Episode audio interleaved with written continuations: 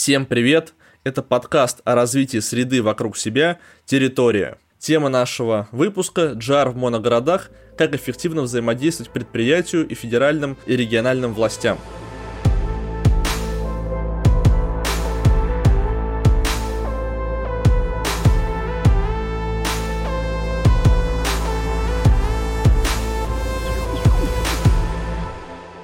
Наши ведущие. Вячеслав Завалин, автор телеграм-канала «Еду в город», Мария Солосина, директор экспертно-аналитического центра ВЛИД, и Марина Байкалова, заместитель управляющего директора по Дальнему Востоку компании Highland Gold. Гость нашего выпуска Станислав Наумов, руководитель секретариата делового совета Евразийского экономического союза. Коллеги, здравствуйте. Добрый день. Добрый день. Добрый день, Марина. Добрый день, Мария. Добрый день, Вячеслав. Станислав, первый вопрос. Где сегодня пересекаются интересы региональной и федеральной власти с градообразующим предприятием? И в чем состоят интересы властей по отношению к моногородам, к монотерриториям сегодня?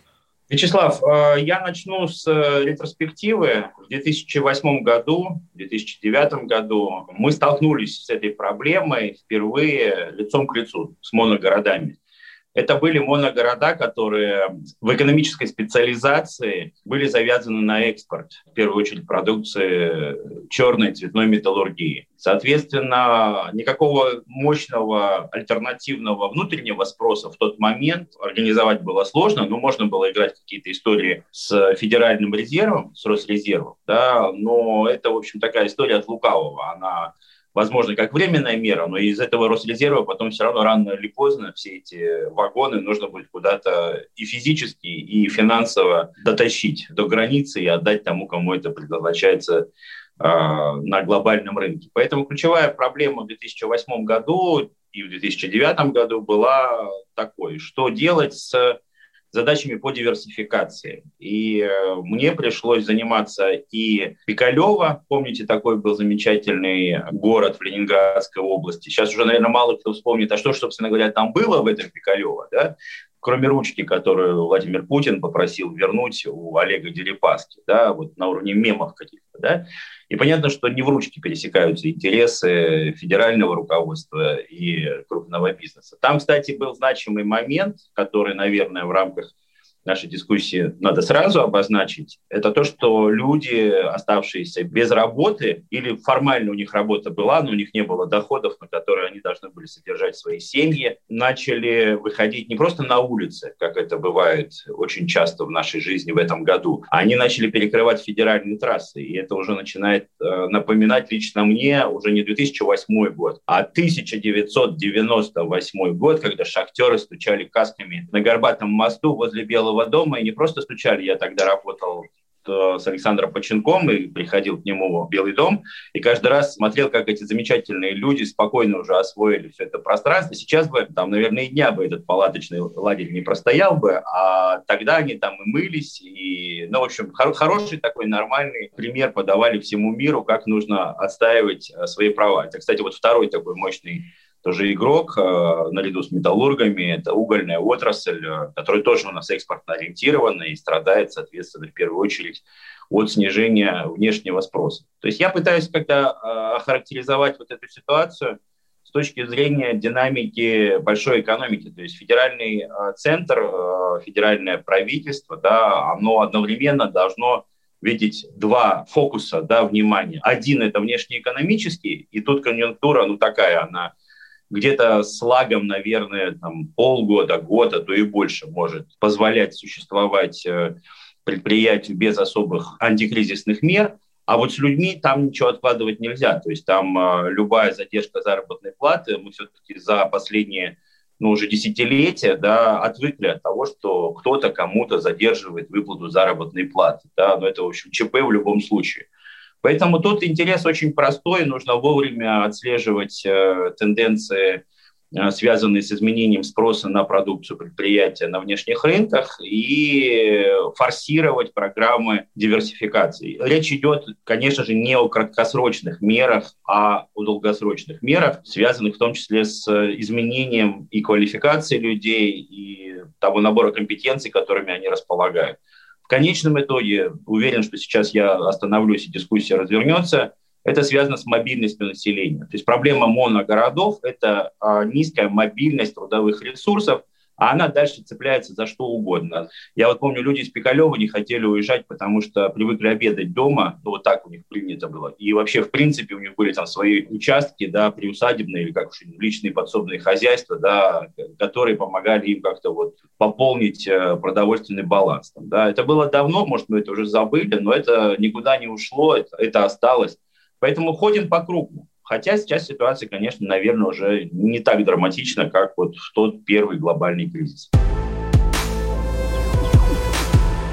А, Станислав, а такой вопрос. Э, вот исходя из сегодняшней политической повестки, например, э, программной или проектной, которая есть на уровне э, Федерации регионов, где вы видите возможность для сотрудничества с градообразующим предприятием, в смысле национальных проектах или вот каких-то еще программ? Ну, они участвуют, э, Мария, в двух треках, потому что вот все-таки моногорода и градообразующие предприятия, ну, редко когда это вот и предприятие здесь, и, и генеральный директор здесь, и собственник здесь, да, это очень такая растянутая история, да, то есть вот чаще всего, вот если все моногорода России попробовать разложить, это будет э, топ-20 э, российской версии Forbes. Как это не парадоксально, да, то есть вот с одной стороны будет э, тот ну, ужас, который мы иногда видим на улицах городов, там, или там разрушенная какая-то система, может быть, э, жилищно-коммунального хозяйства. Это все есть. Но просто это ответственность не этого градообразующего предприятия. Да, это вопрос доходов местного бюджета. Это вопрос обеспеченности муниципалитета достаточным количеством ресурсов. Да? И вот тут я вижу, наверное, э, главную причину, потому что нацпроекты – это хорошо. Нацпроекты дополняют да, а, в рамках региональных своих программ то, что делается в повседневности. Да? То есть у нас в проекте все-таки концентрация на чем-то очень важном, ну, например, там, здравоохранение, там, решение вопросов там, о снижении смертности людей с онкологическими заболеваниями и с сердечно-сосудистыми, если вы сейчас возьмете на нацпроект здравоохранения. Дальше возникает вопрос, а что может сделать в этой сфере местная власть да, или градообразующее предприятие? Ну, первый вариант ответа – ничего потому что для этого нужно софинансировать что-то, а все сидят дотационные. Но вот моя Челябинская область, родная, любимая, я из Магнитогорска. Да, у нас понятно, что есть Магнитогорский металлургический комбинат. Он был, есть и будет. Город основан с 1929 года. Скоро вот столетие. Не заметим, как столетие будем отмечать. Да, там есть э, ответственный собственник. Он участвует и в нацпроектах, я имею в виду Виктора Рашникова. И городу дает возможность не просто там существовать, а качество жизни действительно по всем рейтингам лучше, чем во многих других таких же металлургических моно города. Но без кардинального изменения принципов наполнения местного бюджета это всегда будет что-то, вот знаете, какой-то джар, только не джар, вот как Вячеслав сказал, а что можно попросить у федерального бюджета? Да ничего нельзя. Что дадут, зато и спасибо надо сказать. И все. К сожалению, это вот так, такая данность. Понятно, нам, лоббистам, там, в том числе, например, депутатам э, Государственной Думы, сенаторам, понятно, чем надо заниматься. Надо везде ходить и чуть-чуть себе вот на свой регион щипать побольше, да, для этого нужно развивать саму региональную площадку, потому что просто так денег не дадут. Денег дадут тем, кто уже что-то делает. А, но это все равно имеет некое ограниченное время. Ну, то есть те же самые нацпроекты, это 2030 год. А дальше что? Вот что вы думаете? Станислав, у меня вопрос более, наверное, приземленный не после 30-го года, а до 30-го года. Мы как бизнес разрабатываем э, социальные проекты в рамках корпоративной социальной ответственности. И какие показатели эффективности мы должны учитывать, что интересно властям и э, как выстроить коммуникацию. Важно ли, например, такой показатель, как охват жителей? Марина, вот я сейчас участвую во множестве дискуссий, и слово KPI скоро будет ругательным. Вот, то есть его будет неприлично произносить, и из методик его нужно будет каким-то образом а, удалять. Это я с Данилом Егоровым встречались, мы главой ФНС, он сказал, что несмотря на всю технократичность Федеральной налоговой службы, вот лично он никогда никакими KPI не страдал. Да, но это так, к слову. А, я отвечу все равно возвышенно, да, если позволите, потому что невозможно изменить сегодняшний день, не говоря о будущем, начиная там, с 2030 года, да, потому что только изменение будущего, наших представлений, влияет на наши действия в настоящем. А мы сейчас пока боремся с багажом 2008-2009 году. Тогда я вот сказал, а, у меня есть такое заявление о том, что в 2015 году в России не должно остаться моногородов. На меня посмотрели как на сумасшедшего, покрутили пальцем у виска. Прошло 12 с лишним лет. Понимаете, нужна все-таки последовательная политика, не сохранение статус-кво, не консервация того, что есть сейчас, и такие поглаживания, там, да, вот типа, ой, как хорошо. Нет, все-таки для меня ответ на вопрос, а эффективно или нет, это не сам по себе охват. Охват – это маркетинг, это, ну, в общем, все понимают, да.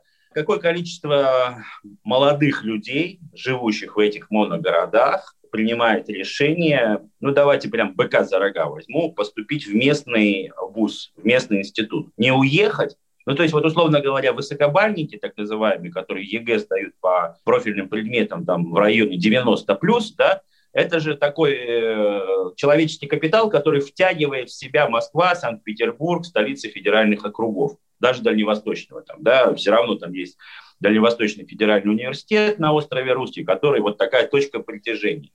И, наверное, это хорошо, это правильно, нельзя никого ограничивать. Да? Но а, при этом нужно понимать, создаем ли мы в рамках диверсификации что-то новое. Потому что если у нас есть металлургический комбинат и у нас есть горно-металлургический институт, ну, все понятно, в общем, что надо делать, да, просто жить вот в этом замкнутом круге сегодня, да, высчитывать количество заявок на одно место в бакалавриате, а можно идти от того, что хотят молодые люди получить в системе высшего образования для себя, начиная там с достижения 16, 17, 18 лет. Вот это самое главное, понимаете? И оно же не возьмется ни с того, ни с сего. Да? Оно же должно быть чем-то подкреплено уже в школе. А там, я про детский сад, ладно, не буду говорить, но в школе как минимум. Да?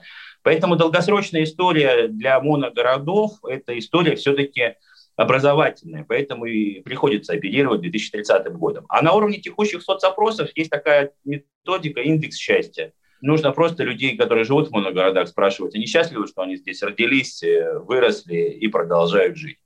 И сообразно их ответам смотреть за динамикой. Пока, на мой взгляд, я каждый раз заканчиваю ответ каким-то негативным прогнозом, пока, на мой взгляд, динамика отрицательная в большинстве моногородов. И это плохо. А, Станислав, вот исходя из вашего ответа, правильно ли я понимаю, что такая сверхзадача а, совместного взаимодействия там, да, и предприятия, и власти, это вытащить а, вот этот город из позиции моногорода. Первая стратегия, которую вы рассказали, это через образование сделать. Ну, понятное дело, что чем богаче человеческий капитал, тем возможность территории становится больше. А возможно ли вторая стратегия – это поддержка и предприятиям, и властями предпринимательской инициативы. Потому что, вот, например, э, если не ошибаюсь, в Череповецке, когда они 20 лет назад э, создали агентство развития территории, одно из первых, э, они сейчас, ну, когда там отчитываются за результаты своей работы, у них главный показатель, за который они там, ну, гордятся, в том, что сейчас, если не ошибаюсь, на 1 рубль инвестиций предприятий там, в социалку, в развитие территории, э, еще 2 рубля есть, которые инвестируют местные предприниматели, которые, собственно, вот благодаря этой программе и появились вообще в этом городе, там и уже больше половины э, жителей не относятся ни как работники, ни как э, члены семей работников к предприятию никак. То есть они заняты в каком-то частном там, бизнесе, в частном секторе. Вот как вы считаете, возможно ли вообще эта стратегия там, в других городах, или это такой единичный случай? А, Вячеслав, я думаю, что с одной стороны, ну, во-первых, Череповец замечательный город, акционер делает очень много, с самого первого дня, наверное, это не 10 лет, это все, это все длинные циклы. Я просто хочу сказать, что это все началось не вчера, да, и достигнуто вот сейчас то состояние, не потому, что как-то хорошо отчет за 2020 год сдали, да, а люди так считают или не считают, обычные люди. А обычным людям, с одной стороны, ну вот, э, особенно когда про предпринимательство говорим, может, они и хотели бы работать на большом металлургическом предприятии, там, закончив Череповецкий горно-металлургический институт, но мы же знаем, что сами э, собственники таких предприятий, вообще джаром занимаются собственники. Я просто вот хочу пояснить, почему я так делаю акцент именно на акционерах. Мы, JAR-специалисты, можем там а, технологически что-то продвигать, да, но это во многом ответственность и бремя того человека, который контролирует э, этот буквально в смысле уже не человеческий капитал, а акционерный капитал. Да? Если бы структура, например, у наших металлургических комбинатов акционерного капитала была другая, ну, то есть там было бы, например, там, не знаю, страшно сказать, там 10 э, каких-нибудь глобальных пенсионных фондов, которые вот вложились и просто стригут купоны для там, своих частных инвесторов. Там бы не было такой социальной ответственности. Ну, потому что вот когда мы говорим, что а предприятие должно быть социально ответственным, нет, предприятие должно быть финансово прибыльным и экологическим, в случае с металлургией, с угольной отраслью, со всем, что связано с перерабатывающей промышленностью, оно должно не быть источником угроз. Вот мы сегодня еще, наверное, про это скажем, что все моногорода – это все равно территории экологически чувствительные, да, и нельзя э, удерживать людей долго в зоне экологического бедствия. Никакой программы поддержки предпринимательства вы их там не удержите. Если это все откладывается на ту же самую, простите, онкологию, да, человек думает, э, зачем ему прожить, э, ну, скажем так, успешную, но короткую жизнь. Он найдет место, где нет этих выбросов в атмосферу, где нет этих накопленных, а, ну, скажем так, негативных а, влияний на здоровье, на генетику и так далее. Это все, это все тоже серьезно. Это серьезно так же, как программы развития инвестиций и прочие инструменты Министерства экономики на региональном уровне. Но я все-таки считаю, что это более такой серьезный драйвер. Человек сам определяет, заниматься ему предпринимательством, заниматься, дай бог, не мешает. Конечно же, есть это предпринимательство. У нас в Магнитке, я уверен, что все первые магазины на первом этаже по Центральному проспекту в свое время были точкой вложения инвестиций, которые источником происхождения имели зарплаты начальников цехов на металлургическом комбинате. И жены просто взяли у мужей зарплату из тумбочки и вложили в малый и средний бизнес. И агентству было чем отчитаться. Но это все равно взаим... не, не может быть так, что там плохо на левом берегу, а на правом берегу, откуда ни возьмись, появились какие-то вот э, объекты, в первую очередь торговли. Вопрос, это предпринимательство, оно про что? Если оно про торговлю, оно и само возникнет, для этого агентства не надо создавать. Оно, в общем, ну, будет в менее качественном состоянии ларька возле цирка. Там, да? А если это технологическое предпринимательство, да, которое завязано, например, на потребности завода, это идеальная ситуация. Но тогда смотри пункт первый. Университет как центр исследовательских программ для предприятий. Вот это то, чем я сейчас занимаюсь. Станислав, спасибо большое. Ну и такой вот финальный вопрос. Если мы перейдем в алгоритмы, то какие три шага в сегодняшней актуальной ситуации, чтобы прийти вот к правильному 30-му году, нужно сделать э, собственником предприятия? Ну, это, безусловно, э, стратегия, то есть как управленческий инструмент, э, потому что ну, без такого инструмента у предприятия невозможно разговаривать с теми, кого называют этим противным словом стейкхолдеры, да, то есть они не шейхолдеры, не акционеры, но у них какой-то есть свой вообще конкретный интерес к тому, что, что делает это предприятие. Эта стратегия, конечно, должна обновляться. Сейчас мы видим, что очень много внешних регламентов начинает определять стратегию предприятия. Вот для моногородов это, конечно же, такая интересная сейчас задачка, что делать с еврокомиссарами, что делать с Европейской комиссией в Брюсселе, которая ну, просто вот делает все для того, чтобы ввести э, налог на продукцию российских металлургов и других поставщиков тех или иных материалов на европейский рынок. И пока я знаю, что дискуссия, в общем, продолжается. Поэтому нужно вот здесь найти ответ, потому что там это стоит 20 миллиардов евро, по-моему, по году, да, дополнительных издержек. Что такое налог, который мы будем платить Европейской комиссии?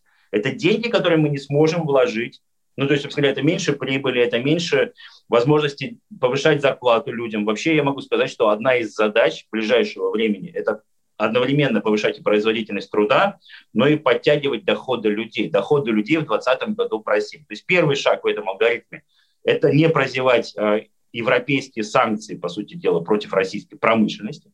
Второе, а, очень четко при этом модернизироваться, с одной стороны, чтобы соответствовать требованиям, там, к 2025 году нужно соответствовать этим требованиям. Но, с другой стороны, не потерять э, тот самый человеческий капитал, не потерять людей. А, а для этого нужно, ну, если честно, ну вот есть такой человек, Александр Лившиц, министр финансов, по-моему, в правительстве Черномырдина, Виктор Степанович, он автор сакраментальной, но актуальной фразы «делиться надо». Да, то есть нужно все-таки относиться к своим э, работникам, да, действительно, как человеческому капиталу, нужно в него инвестировать. Тогда и в самих моногородах будет э, тот уровень дохода, который будет запускать все предпринимательские программы, будет платежеспособный спрос. И третье, Карфаген должен быть разрушен, а университет должен быть создан. Нужно в каждом моногороде иметь консорциум. И вот я, например, знаю, что сейчас мой родной Магнитогорский государственный технический университет имени Носова создал такой консорциум со всеми аналогичными горно-металлургическими институтами в моногородах. И будет совместная программа, и это хорошо. Станислав, спасибо большое. С вами был подкаст о развитии среды вокруг себя территория и наш гость Станислав Наумов. Всем спасибо, пока. Марина, Мария, спасибо, рад познакомиться. До свидания, спасибо, спасибо Станислав, спасибо большое.